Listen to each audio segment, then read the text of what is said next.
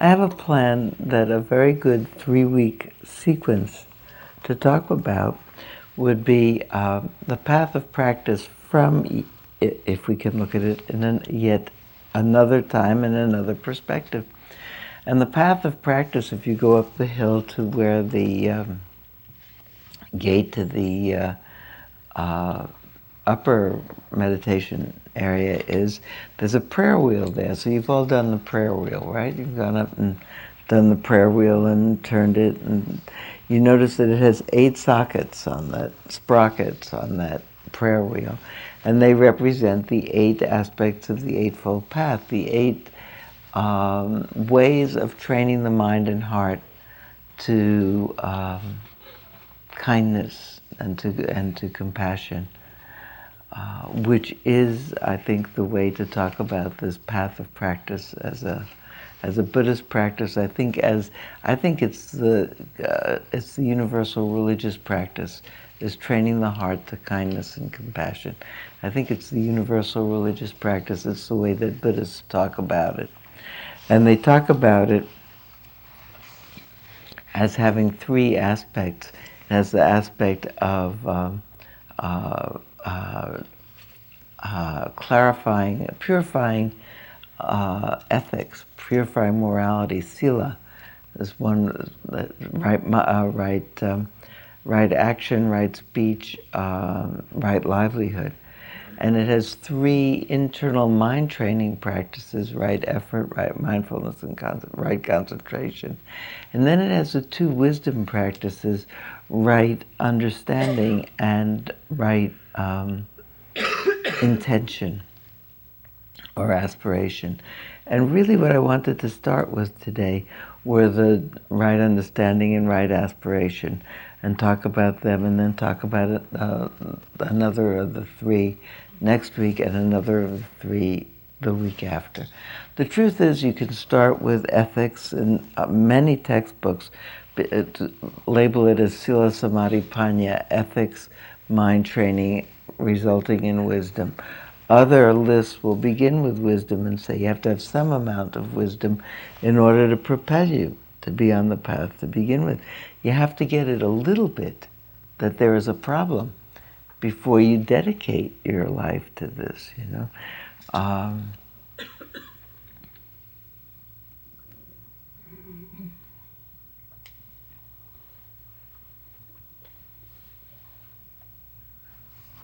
But there's a long thing to say about that, but it seems to me, you know, it's interesting to me. I don't know whether it's interesting or distressing. Maybe I'll start with this. I hadn't meant to. It's a kind of distressing piece of uh, journalism this week, because it seems to me, when I say you dedicate your life to kindness and compassion, everybody's here because they're interested in that. That makes sense. Nobody didn't get that sentence. Everybody understood that. Um, it seems to me so self-evident that that's what a person would want to do. There's an article in this month's Shambhala Sun, which is marvelous. I really want to suggest you go and get this particular, either get this particular issue of the Sun, or go by the book, Field Notes on Compassion, by Mark Barasch.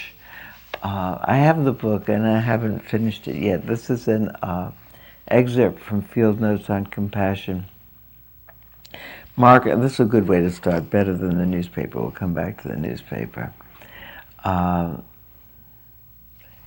it's practically every word, line is worthwhile, but this I want to start with. Um, Every now and then, this article begins, I meet an escapee, someone who has broken free of self-centeredness and lit out for the territory of compassion. Isn't that a good sentence, you know? An escapee from being held in the grip of wherever we're blindlessly, mindlessly, foolishly going. I was thinking this morning as we were sitting, I wanted to think about, uh, about talking about wisdom, which is an aspect of right understanding. See, what is true? What makes people happy?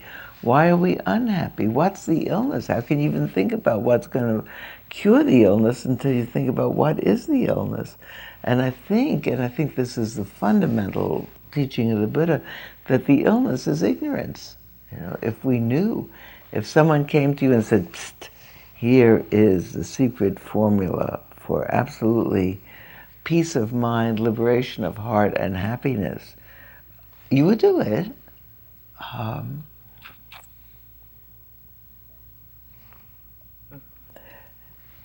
every now and then I meet an escapee, I'll meet an escapee, someone who's broken free of self-centeredness and lit out for the territory of compassion. You've met them too, those people who seem to emit a steady stream of, for want of a better word, love vibes.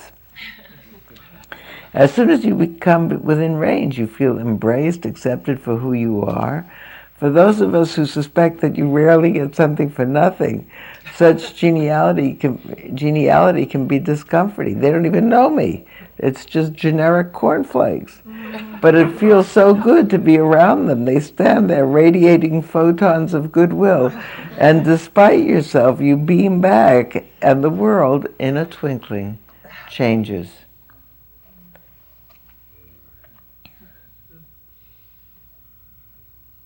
I'll read you two more paragraphs. I appreciate these compassion mongers, even marvel at them. I rarely think I could be like them. Sure, I've tried to live a benign life, putting my shoulder to the wheel for peace, justice, and Mother Earth, mostly churning out words on a page, bouncing signals off the satellites. I guess it's made me, I doubt that it's made me less egotistical, maybe a bit more so. I still have that too cool objectivity that can suck away my sympathies like an outgoing tide. But I want to be good. This is the line. I want to be good. Not that cramped, chiding, moral majority good. I wished he hadn't. Anyway, but anyway, not that cramped, chiding, moral majority good. You know, on like an athletic event, like in the Olympics, you say you lose two-tenths of a point for that. All right. He's funny, but two-tenths of. I'll keep my minority status, thanks. Not sticky sweet, watch your insulin level good, just deep down, unfailingly kind. The fact is that I'm not. When the world... The fact that I'm not, when the world could use so much more kindness, frankly vexes my spirit. I think that that's a lovely, lovely line. That when you look around and you see the world is in so much trouble, we don't even have to have read the newspaper this morning to know the world is in trouble. The world could have peace completely. There could be, uh, it's it's not that much money. I remember I've heard it, it's either seventeen or eighty-one billion dollars. And these days it doesn't matter because both of them are fathomable numbers that would end world hunger. So there could be an end to world hunger. There could be, a, people could put down their guns, end of world hunger. We could have a different world. And still, everybody we mentioned this morning that has this cancer, that cancer, the other cancer, who is unable to stay sober, who cannot keep their marriage comfortable, all those people would still be suffering. Mm. It's a very complicated thing to get through a life. Never mind just live on this planet. Get through a life in a body and in a relationship, and on a planet where on top of the bodies in a relationship, all this extra stuff is happening that doesn't have to happen. Shelley, it doesn't have to be so hot in here.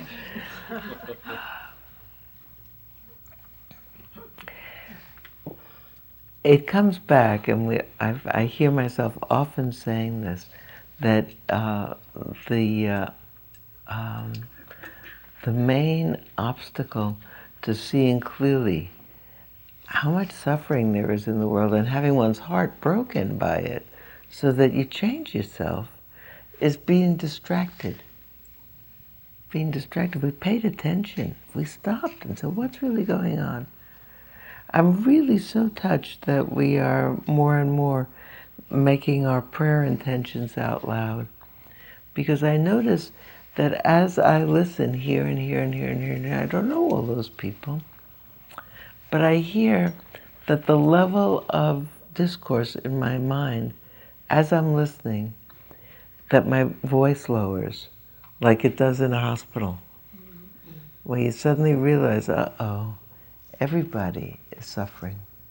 Everybody, those, all those people can always imagine this one, that one, this one, that one, this one, that one. I, would, I, uh, I realized in myself that uh, when whoever it was mentioned whoever got born three weeks ago, I had this momentary feeling, oh, she's all right.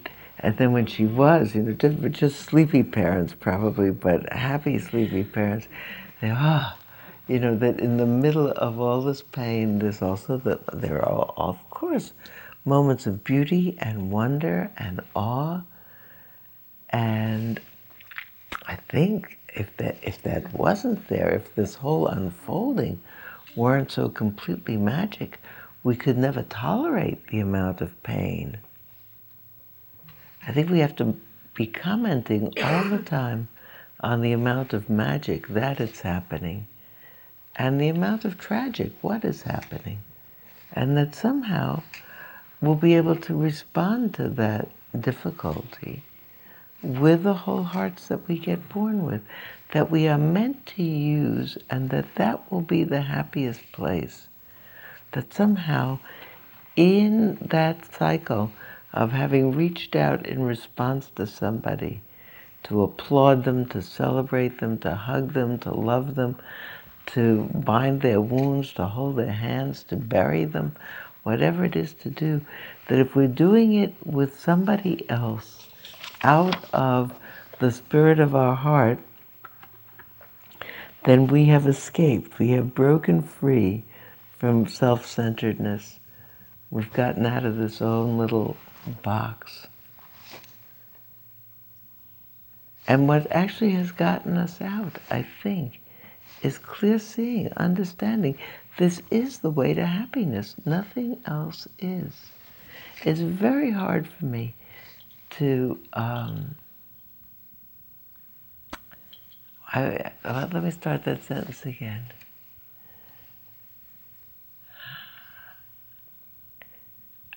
Um, I, maybe this is the fairest way to say it. I feel such dismay because it seemed so clear to me when I said in the beginning, right understanding is understanding life is difficult.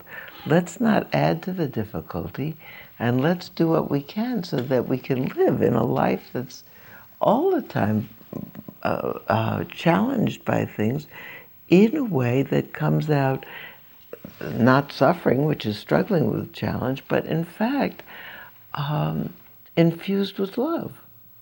Um, where some, instead of just being okay, it becomes wonderful, because love, because challenge is being met by love, and we are sustaining each other. There isn't a happier way to be. Why don't people see that? I don't know why, but maybe I. I, I uh, I cut this out of the paper and carried it around because it was, um, I guess it's worth mentioning, it was a story about the uh, deliberations happening in uh, Los Angeles now about how the new Miss America contest should be reborn. Did you know about, have you been following the fact that Miss America is in trouble? That uh, it's happened for many... Well, Miss America is quite old. I, I don't remember, it said in this article how many years she's been going. But do you remember ever watching? I remember... I, listen, I remember uh, when I was a young, newlywed person living in the Midwest, we would watch Miss America, and we would watch another pageant called Missus America, which was similar. Do you remember that, Francis? It was a Missus America. It was similar because the beautiful women had to dress and walk around, and I mean, all the things that we would now as feminists never, I mean, nothing about that is acceptable. But anyway, uh, But, you know, we watched it, and the difference between those two contests, between the Missus America and the Miss America, is Missus America needed to be married. Uh, Missus America, Miss America cannot be married. Missus America needed to be married. This is worse. It gets worse. Probably not Dharma at all, but I'm on a roll with it. And one of the events, you know, she had to look good and wear all these costumes and bathing suits and gowns and whatever, and she had to iron. And, and the joke in our house is what stood between me and being Missus America is I could never iron. So I would do something and my husband would say, never make it to Missus America. All right, leaving that all going. Miss, Miss and Missus America were very plain. They were, you know, and they and they had a certain amount. They had rules about modesty. They had rules about uh, how low cut the gowns could be. They had rules about how much you had to cover your body. In these days, that modesty is causing people not to watch the programs anymore. They're not interesting enough. They're not spicy enough. They're not uh, edgy enough. They're just plain. And the and the listenership, watchership has gone down over the years. So they're going to cancel it unless they can rebirth it in some new ways. So there's a whole discussion about how it's going to come out. So they're talking about more like a reality show. So they'll be backstage, and they'll, you know, more like American Idol, which is the best watched program, on, biggest watched program on T V. And they'll watch people agonizing, and they'll have back up close and personal, and they'll talk to people, and they'll have women having migraines or whatever it is backstage. But something here is that though. Uh, Here's the line that got me. It says, organizers say that something needs to change to c- catch up with an audience whose tastes have wandered far beyond the earlier pageant's mild tone. And then someone else says, uh, the television uh, savant says, um, I'll tell you this, we're going to have to cross the line somewhere, or we're not going to appeal to the folks out there. The television audience today has a Coliseum mentality. That's bad. And they are not cheering for the gladiator, they're cheering for the lion. What a thing to say. Isn't that, ama- isn't that terrible? I think to myself, I belong to a community that goes around and say, may you be free of danger. May you have mental happiness. May you have physical happiness. Of ease of well-being. I cut it out because I was so distressed. There's just a little line over there. I thought, could that be true? Have we all lost our minds? Or, uh, is this from video games? Is this from too many wars? Is this... What is it? Um, I don't know what it is. But I remembered that uh, that was not too long a digression, because what I really wanted to talk about is I remembered an event that happened not so long ago. I was at a conference, and I was staying in a hotel up on some top store, story, and uh, I was uh, went down the hall in the morning to, you know, you okay, the next meeting is at uh, nine o'clock, so five minutes to nine, you go down to the elevators. I arrive at the elevators um, to wait for my elevator to go down. There's two men standing at the elevator, and they've obviously been in conversation, and one is saying to the other, well, um, given what I've just told you about him, what? Tell me what you think about him. And the other person said, well, clearly, if what you say is so, uh, he's not in his right mind. Just then the elevator arrives, and the doors open. Got only a little bit of room in it. It's practically full, so these two men wave me onto the elevator. They indicate they'll wait for the next one. I get on, the doors close, and I realize that my mind is still up there.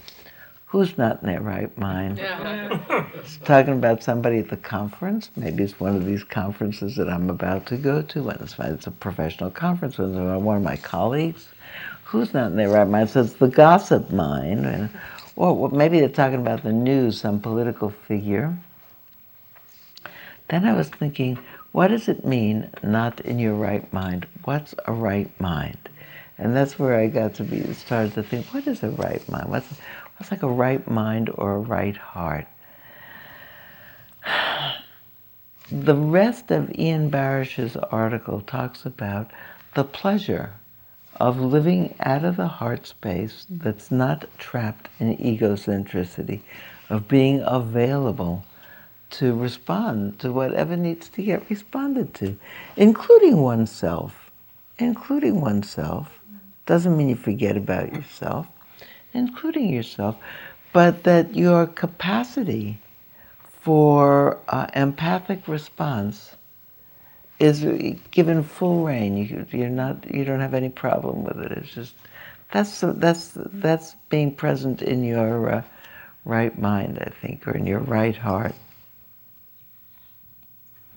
That living out of that uh, benevolence, benevolence is a good word for it, because it covers um, regular garden variety metta, may you be well, may you live and thrive, may you be happy, I hope your life goes well, to compassion. I, I, I notice that you're, you have this struggle. This is a challenge. I hope you're strengthened in it. It's hard to be with people who are struggling. It's hard, um, it's hard not to wince or look away. And it's tremendous to be able not to wince and to stay there and to be present for somebody. People who do hospice training need to be sure as they train, we're all a little frightened about being with somebody as they die. So really what they learn in part of their training is that you can do it, and that it's a comfort to the people, and that it's a comfort to you as well, not to be afraid of it. In the largest sense, to learn that that's, uh, that being afraid is extra, complicates it. I mean, it's certainly a, a, a nobody wants to have pain, or, uh, and who knows how will any of us be at the last minute, whether uh, it'll be fearsome to think about what's on the other side. I hope not. But to have some practice in knowing that that's an okay thing too. So to be able to really be with somebody, um,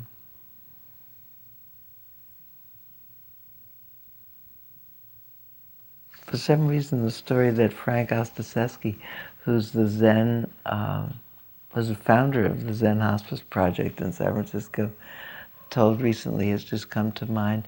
He was sitting on a bed, um, talking with two men, one man lying in the bed, the other man, his partner, sitting on the bed talking to him. And uh, the man in the bed, really quite near his own death. And if what he's reporting is a conversation between these two men, long-term partners, where the man not dying, sitting on the bed, says to, he says, Tom, we had some really good times together. And Tom says, I'm having a really good time right now. Mm, mm, mm. You think, how can, you know, that's a mind that I'd like to have. Yeah. Yeah. Yeah, it's a, it's a mind uncomplicated by the story that says, I'm dying, I won't have more of these times. We'll never have more of these times. We'll never have more times of this morning than this morning. If I thought about wisdom as being part of right understanding, that would be part of the wisdom. There's never time other than now. You know, it's it's been like a couple of years of people teaching uh, the power of now.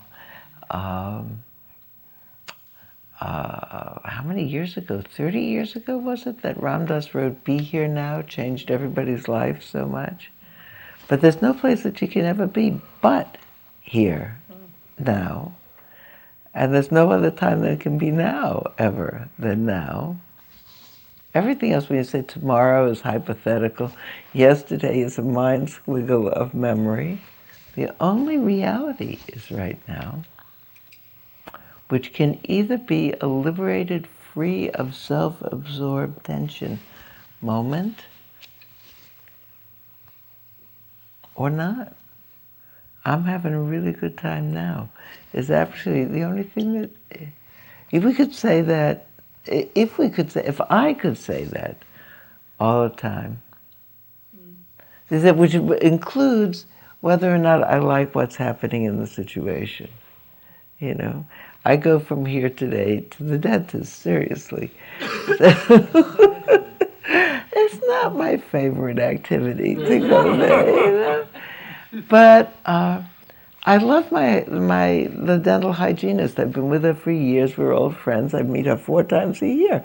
I, I don't meet her in between. We have a big conversation, mostly one-sided, as you do. But I love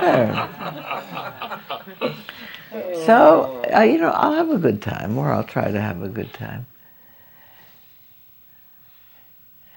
This... Uh, okay, mm-hmm. I'll tell you another story that's less hypothetical. Oh, that, that's less far away than those two uh, men at the, um, because I want, I want to make the, the, I'm telling you this story because I want to make the point about wisdom coupled with right intention as being key. I didn't used to think that. I thought, Uh, that they, when, when I heard the Eightfold Path, okay, a little bit understanding life is difficult. Well, people kind of get that. There's always some troubles going on, if not with them. I talked to a friend of mine, by the way, who's a uh, mindfulness teacher who uh, is one of the founders of New York Insight, now lives in Florida. And uh, she has my same birthday. Uh, she's seven years younger than I am. So we're both past sixty now. So we were uh, talking yesterday about, uh, we've been teaching a lot of years and certainly practicing for a lot of years, and uh, some, something came up about oldness. And I said, do you notice that the same things that when we first started thirty years ago learning Dharma, and people taught about old age, sickness, and death, it did not sound like it happened to people like us.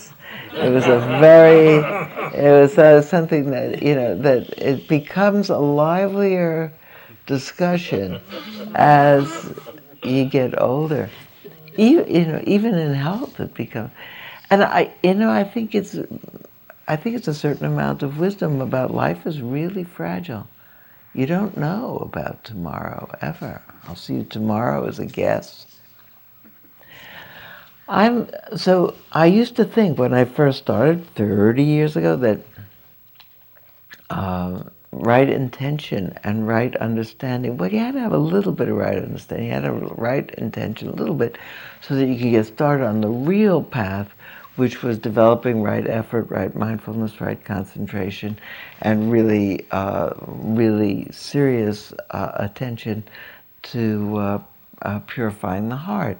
Right action, right, um, right action, right livelihood, right speech.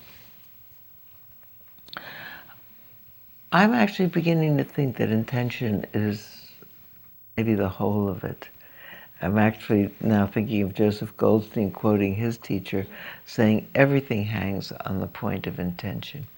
Because this happened to me not years ago, last week. For reasons that I won't do chapter and verse on, um, I spent some time, a couple of days, really not in such a clear state of mind, grieved about something and angry about something and confused and kind of wallowing around and all of that, and knowing that I was not, I, you know, I, I could have said to myself, I'm not in my right mind. I wasn't in my right mind. Um, But I wasn't doing very much about it. I was actually I was feeling sorry for myself. Look at me. My mind is so beleaguered. I take on all these tasks. I'm doing way too much. I shouldn't have done this. I shouldn't have done that. This is, in Buddhist talk, the, the second dagger kind of behavior. You know about the second dagger? When someone stabs you with a dagger, and it's very painful, and then you take out the dagger, and then you continue to stab yourself. Why was I standing in front of that dagger? What did I do to aggravate that guy? Why would anybody come with a dagger? It was very stupid of me to be in a place where there were daggers. Anything, but each of those is compounding the pain that I already have with subsequent daggers. It's a very unwise move. Making myself more and more confused. And then a very dear friend of mine, one of my spiritual confidants, and I got to talk on the telephone, and I just carried on about how just I hadn't seen clearly about this or that or the other, making such a... So partly it was a, a, a kind of confession about what I'd done, but partly it was just a dramatic presentation of my current confusing life. And then after I hung up, I was so embarrassed. Not to my, I mean, I don't know whether this is bad or good. It's, it certainly shows I am not free of ego, but I was so embarrassed. Here's a person I know, who I respect, who I know respects me. It's kind of, I was staggering around in my, uh, so to speak, staggering like a, an intoxicated person, not seeing clearly at all. And I said to myself, okay, this is it. I can't live with a confused mind. I'm starting to do intensive spiritual practice. I teach spiritual practices, I'll do them.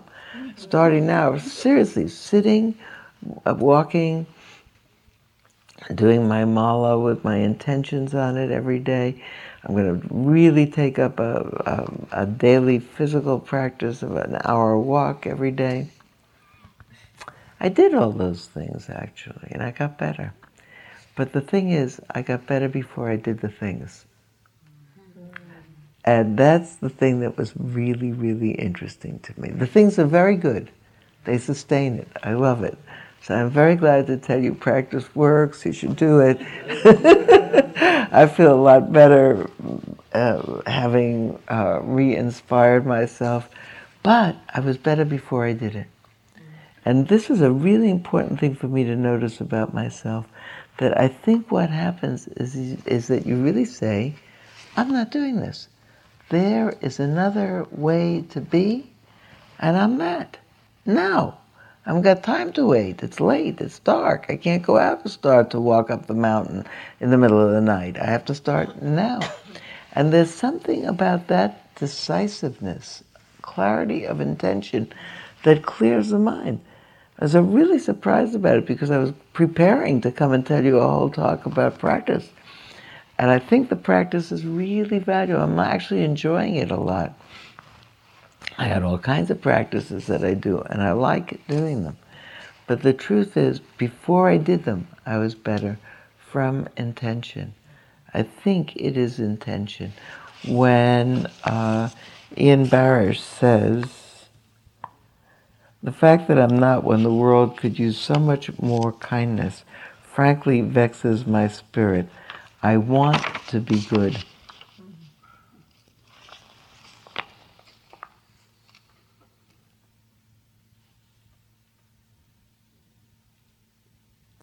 He goes on to say, I'm, I'm a nice enough guy. I like most people. I adore my offspring, even when they drive me crazy. I love my parents, despite the corkscrew of childhood. I dote on my siblings, even though there is that scrapbook of old slights. I treasure my friends, even though they sometimes let me down. Conventional wisdom wouldn't fault me for saving the best stuff for my nearest and dearest and giving the rest of humanity the leftovers. That's an interesting line. And the conventional wisdom would allow me to prefer my nearest and dearest. And it says, but this, he says, is uh, the true center of all spiritual traditions, the truly radical proposal, open your heart to everybody, everybody. What is compassion, that X factor that every faith exalts as a supreme virtue? When the po- when the Dalai Lama says, my only religion is kindness, and the Pope calls for a civilization of love. It can't just be mealy-mouthed piety. Kindness and love are powers unto themselves, able to transmute even the most relentless enemy. So I want to stop at that point to say the relentless enemy that my kindness transmutes is my own grumbling heart, my own uh, judging mind. That is a relentless enemy. I, I used to think, I used to, when I started practice, this makes me laugh, uh, and my teachers uh, talked uh, so stirringly about concentration and the power of concentration. I used to uh, imagine, uh, I was having grown up with Superman comics, Uh, the Krypton. Do you, do you remember, anybody here read Superman comics? You know, that he would look that beam of Krypton out the front of it, it would make a hole in the front of battleships that he could bore through anything, that your concentration would do something out there. And I want to say that my concentration does something in here. And if I, what I am concentrating on and what I am being mindful of is the presence or absence of goodwill in my heart. I'm trying to fix it. That's the intention. That my intention is that my heart live up to its potential as a well-wishing instrument. Really, let, barring none. That, I think, is the great uh, inspiration and the hardest edge of the practice. It's not hard to love who's near and dear to me. But really, I think it seriously means omitting none out of compassion. There's that line in the Metta Sutta, um, may all beings be at ease, those that are... Um, what, may all beings be at ease, whatever their living nature, whether they are large or small or medium, coarse or fine, omitting none. Omitting none is the operative phrase. Cannot say, everybody in the world, every creature I wish well, but my brother-in-law, because of this, I can't make room for him. That if there's any impediment, and it's not, it seems to me so clear, because if there's an impediment about anything, however slight, you say, well, six billion human beings, so one brother-in-law, it can't be that much of an impediment. But the impediment means I have not seen that it, that I have not given myself the gift of a loving heart if I am holding on to that grudge. That's the impediment. My wisdom is not good. My brother-in-law's living a life wherever he is. By the way, I'm fine with my brother-in-law. It's just an example. But it, it, it means I have not seen clearly that the only way to freedom is an absolutely open heart. I'll say it another way, because I want to say it as both the fruit of mindfulness practice as well as the fruit of metta practice. Everybody here is familiar with metta practice, where you really systematically bring to mind both yourself and your dear ones and your friends and your not so dear ones, but oh, okay, they work with me or they're in my community or something. And you know, the the mind starts to be able to make room for them and say, well, you know, he's like that, she's like that. You know, heart of heart's not my favorite, but okay, they're a person. I, all the way out to uh, may all beings on all realms, omitting none.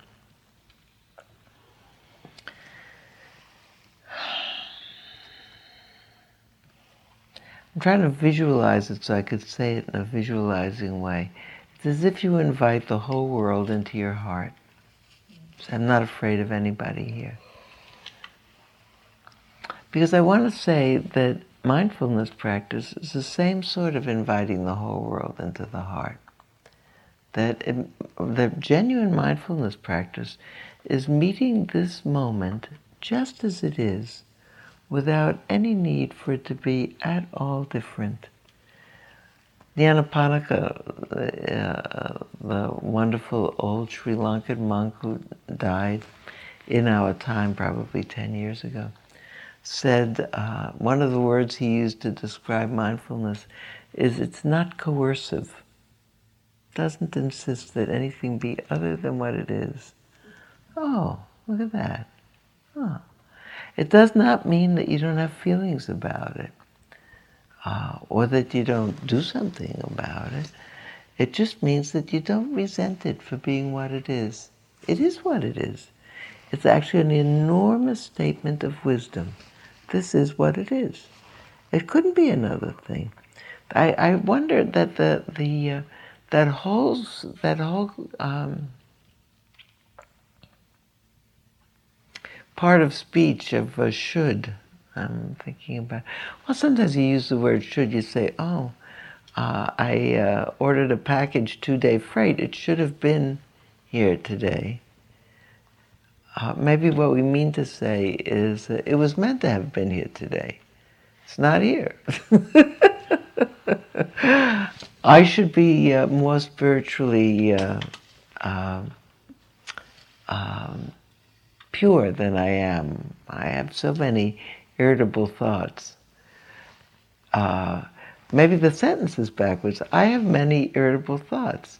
I'm as spiritually pure as I am. First of all, who knows? Maybe that's spiritually pure, having irritable thoughts, noticing that was an irritable thought, now it's gone. Okay. Maybe that's the thing about mine. Sometimes they have irritable thoughts, sometimes they don't. Maybe it's a mistake to actually think that a... Um, I think irritable thoughts arise. I think irritable thoughts arise. I am looking for the kind of mind in which irritable um, irritable thoughts don't sit down and start to camp out. Yeah, I like that. Irritable thoughts arise. You know, if you're on the freeway and there's way too much traffic and people are driving poorly and uh, you're not going to be someplace on time and people are not paying attention, irritable thoughts arise. For them not to take up residence and churn up the heart, that would be what I would want. Somebody used a word uh, in a book I was reading the other day to describe the condition of mindfulness that I thought was completely brilliant. He said, a moment of mindfulness is one where you don't require that the moment be anything different than what it is. It's just what it is. You recognize it as what it is. You don't, and if it's, including that it's pleasant or unpleasant. And if it's pleasant, you might even include that the thought comes up, oh, it'd be good if this stayed, but not the craving that it needs to stay. You could even have the thought. It would be ridiculous. I, I once actually didn't discriminate that. It was just a long time ago, where I thought, well, I'm not supposed to prefer. And sometimes you read text that says not preferring this or that, then you are free. And I thought, this is not going to work for me, because the truth is, I prefer this or that. So I have to have a dharma that says, it's coming, this is what's here. Ah, this is this is lovely. I prefer this sort of experience. I hope it stays. Ah, this is not lovely. I don't prefer this kind of experience. I hope it doesn't hang around. And that I could have a, a, a completely open heart to both of them. That's the truth, but I don't have to get behind it with pulling or pushing or demanding. A non-coercive saying, ah, that's what's here, an unpleasant experience that uh, I really uh, hope will soon go away. That's it. But not energy behind it. Kind of, you could be content with that. So the word that my friend used in his book talking about it is he said, you become transparent to the moment arising. And I love that. Like there was nothing pushing or shoving, you know, that it could go right through you. And not so much that it would go right through you, which I think it does, and then the next moment, and the next moment, and the next moment. But he said, because if you're transparent to the moment, then you are integral to the moment. And it's not other than you. And there's nothing that's other than you. And I thought it was such a wonderful entryway into the awareness of when the sense of I that's in contention with anything else disappears, then there's nothing but being. And it's extraordinary. I want to read you, read to you a piece out of, I've talked about this book for the last several weeks. This is Cleansing the Doors of Perception, the religious significance of eth- entheogenic plants and chemicals. Houston Smith. And so if you missed the last several weeks, you don't know other things that we've talked about that have been so interesting about things Houston Smith had to say.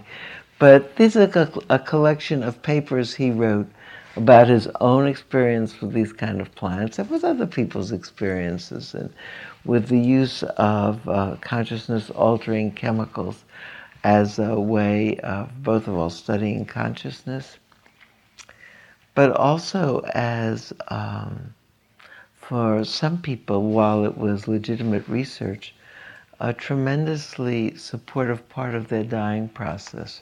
Doesn't it's, they, nobody can do this anymore.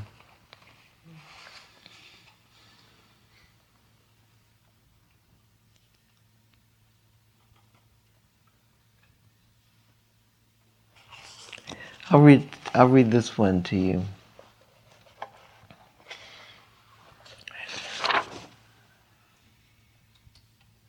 So this is a man in a hospital.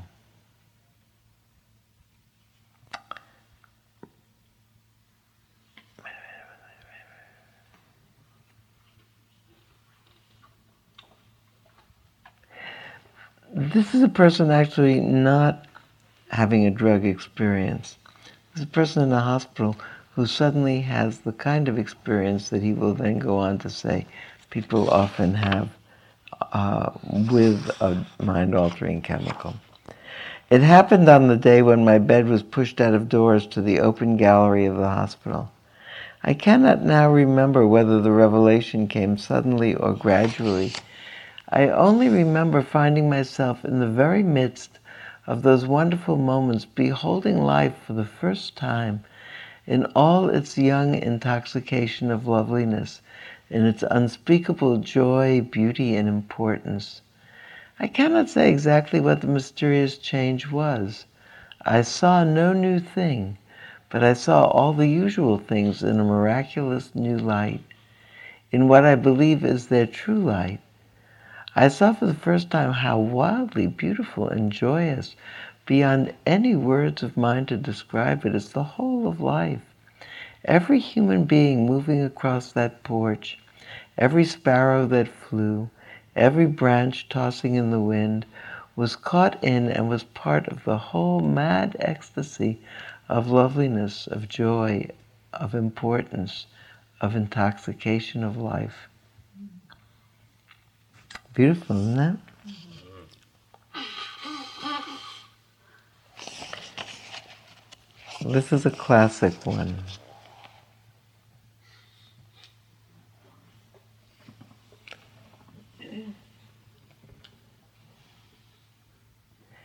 This is Henry James. One conclusion was po- forced upon my mind at that time, and my impression of its truth has remained ever unshaken. It is that our normal waking consciousness, rational consciousness as we call it, is but one type of consciousness, while all about it, parted from it by the flimsiest of screens, there lie potential forms of consciousness entirely different.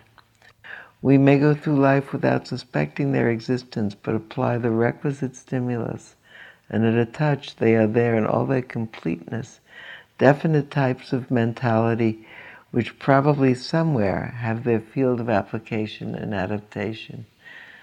No account of the universe in its totality can be final which leaves out these other forms of consciousness, which leaves these other forms of consciousness quite disregarded. Is it Henry or William? William James. Sorry, William James. My mistake, William James.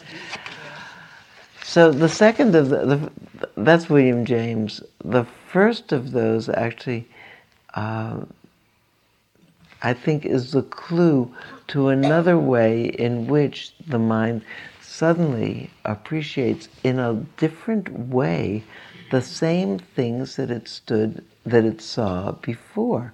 And here we are all looking at each other, and everybody sees everybody. my sense, um, my even my own experience with altered, um, with the altered moments where you realize that it's all an enormous miracle, is that I never see more than this. I only see it differently. Uh, it doesn't. Uh, it doesn't actually. Uh, doesn't come out iridescent. It doesn't uh, look like the Yellow Submarine. Uh, I hoped it would, you know, being sort of a product of Yellow Submarine consciousness. Um, uh, what looks different? Uh, well, you can tell me. Uh, my best experiences are ones in which it suddenly. The only thing that's, that the overriding um, experience of the moment is that all of this is a miracle. And uh, everybody breathing in and out, and the plants breathing in and out, and each of us looking exactly like us, which is happening just like this. But sometimes it's happening just in a normal way. And sometimes it's happening in such a way that it makes life really uh, a cause for tremendous celebration. You realize, wow, this is extraordinary. I think that it is that that piece relates to the intention to meditate. For me, okay, here's my intention. I want to see clearly so that I will be able to see the suffering in the world without uh, being uh, frightened by it, without, without being able, needing to turn away from it, so that my heart will be available to respond to it, because that will be my happiest way of being. I also want to use a clear mind for in the. I want to develop, cultivate a clear mind, in the hope that it will provide me more access to those moments in which I know this is a tremendous blessing and a huge gift, because I think that that's one of the things that sustains me in being able to look at the degree of suffering in the world. I think actually, as I'm saying that to you, I want to point out the two things that sustain. I think that it's sustaining to me to know there's a bigger story here than just here. I think it's tremendously for me to sustaining to be involved in a relationship of the expression and uh, um, the expression of and listen and the openness to feelings of love and compassion and appreciation. I think that this is enlivening. And I think that that's enlivening. I wouldn't want one or the other, I want both. I wanted to read a prayer to you. Partly, I, I, I wanted to talk a little bit about an article in the, this Shambhala Sun as well, that uh, about a new book that talks about uh, not in an appreciative way about religion, um, and uh, it's a it's a, you know, interesting. It's apparently doing very well. It's interestingly, I suppose, well written. There's an uh, interview with the author in the book, um, and uh, the central thesis of it is that, uh, which I think is wrong, by the way, is that. Uh, Uh, religions are a terrible problem because they're all based on uh, irrational, mythological stories, uh, which could be taken seriously and literally and used to bad ends. That part is true. They could be taken uh, literally and um, used to bad ends, and there's plenty of evidence in, in the course of the world for that being true. Uh, the there's a review of that book that says uh, most of history. I, I'm, not, I'm I'm I'm not, you know, I'm not sure of how I would back this up with scholarship, but I was happy to hear it. Most of religious history has assumed that the religious myths that are at the center of religious teachings, including Buddhism, are not true, that they are religious myths, and that they are meant to be taken as paradigms and as uh, um, metaphors for what we need to do. That uh, it's only actually in quite recent times, maybe this is not completely true, that uh, the myth has been taken literally towards unfortunate ends. And I thought to myself about the myth of the Buddha on the night of his enlightenment. Um, I'm pretty sure this is a myth.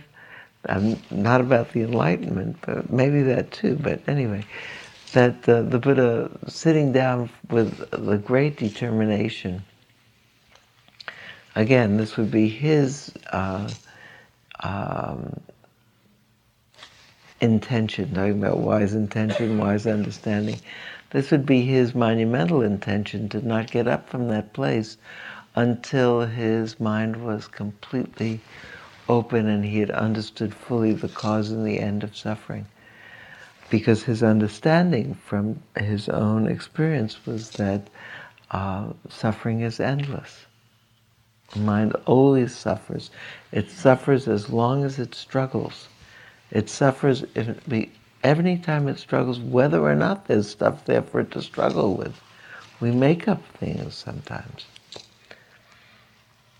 So he sat down, but the myth of that story is that the forces of confusion in the, in, in the person of Mara, who was the confuser or the enemy, the evil one, fly around the Buddha, and in all the pictures you see Mara floating around the Buddha sitting and aiming spears of anger and uh, bad intent at the Buddha. And the uh, the imagery of it is that the Buddha so radiated a field of uh, benevolence and kindness that those spears, when they hit that field, turned into flowers and fell on the ground. It's a beautiful image. I love that image. Then Mara uh, floats by erotic temptations, because, you know, the things that get it, get us going is either an erotic temptation, you need me, or uh, uh, an aggressive temptation, I'm coming to get you, let's see if you can sit peacefully. So he withstands all these aggressive temptations.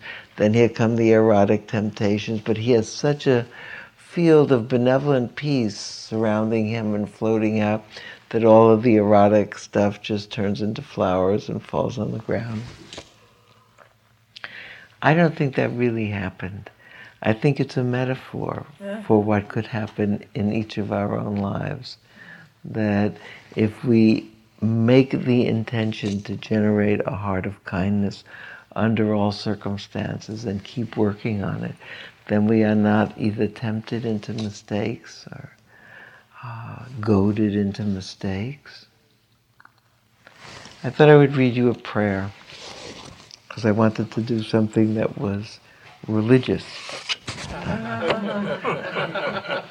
This is a... Uh, This is a, it's a, this is actually a beautiful picture book of uh, portraits of Tibetans in is in exile.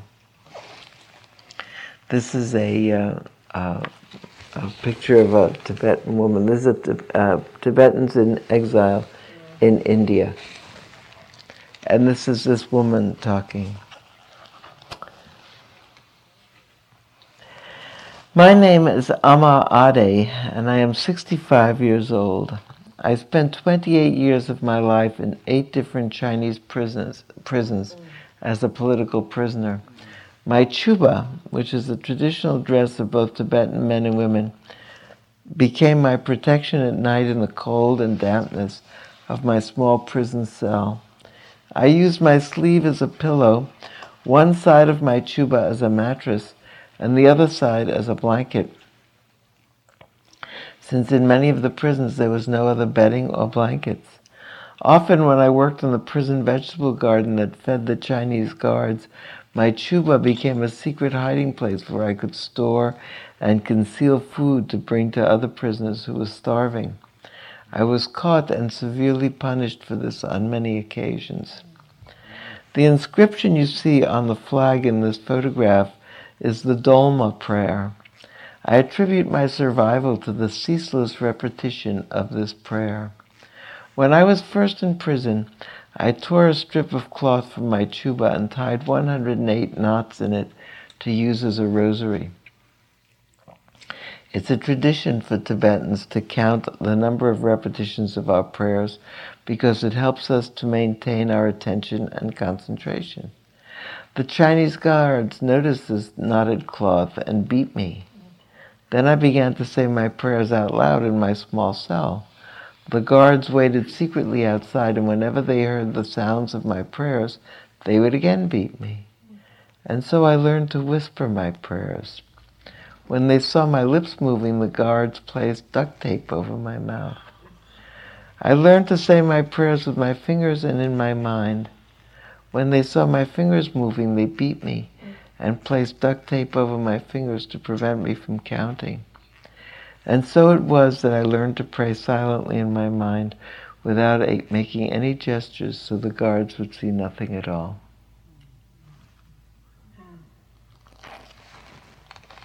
So.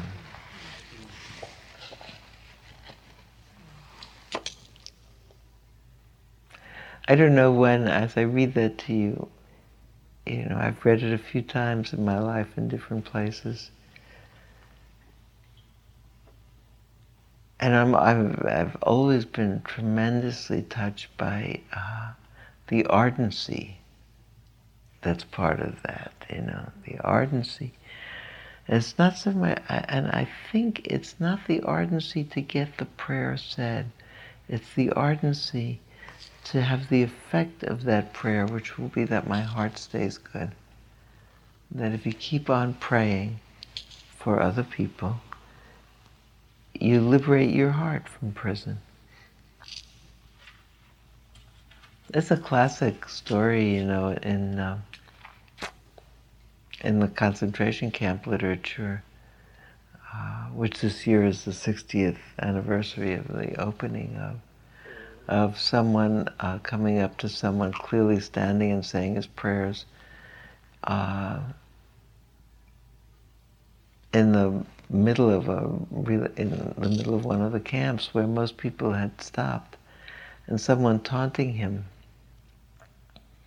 and saying, how can you, you know, it's idiotic, why are you saying your prayers? Look where we are, look who's the, pointing at the guards around them. Say, what are you doing? And he said, I'm praying that I don't become like them. Mm-hmm. You know, I think that when we, we that there is the uh, inten- ardent intention of the heart to wish well, means I am trying to keep my heart at ease, a place of refuge, an enmity-free zone. It should be better for the world, but it mostly be better for me. If we were an enmity-free zone, then there would be nothing that would separate me from anyone or anything, and then I would be transparent, and then uh, life would uh, not so much move through me as I would be integral to it. There wouldn't be anything that wasn't me. And I'd have more instances of realizing that it's all um, an awesome, magical unfolding. So, that's all we have time to talk about today. Let's take a breath. Sit for a minute.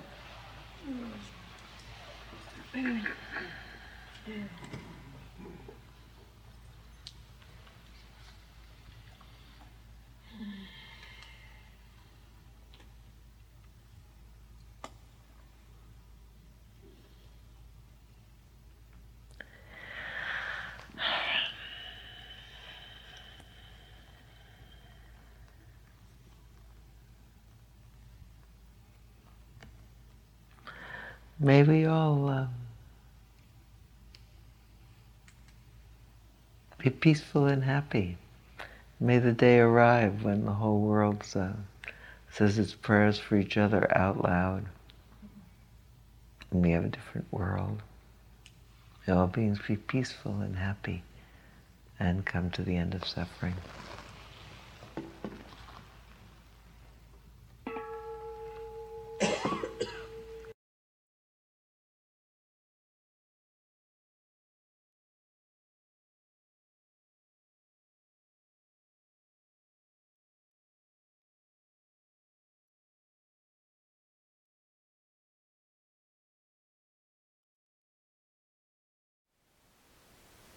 Thank you for listening.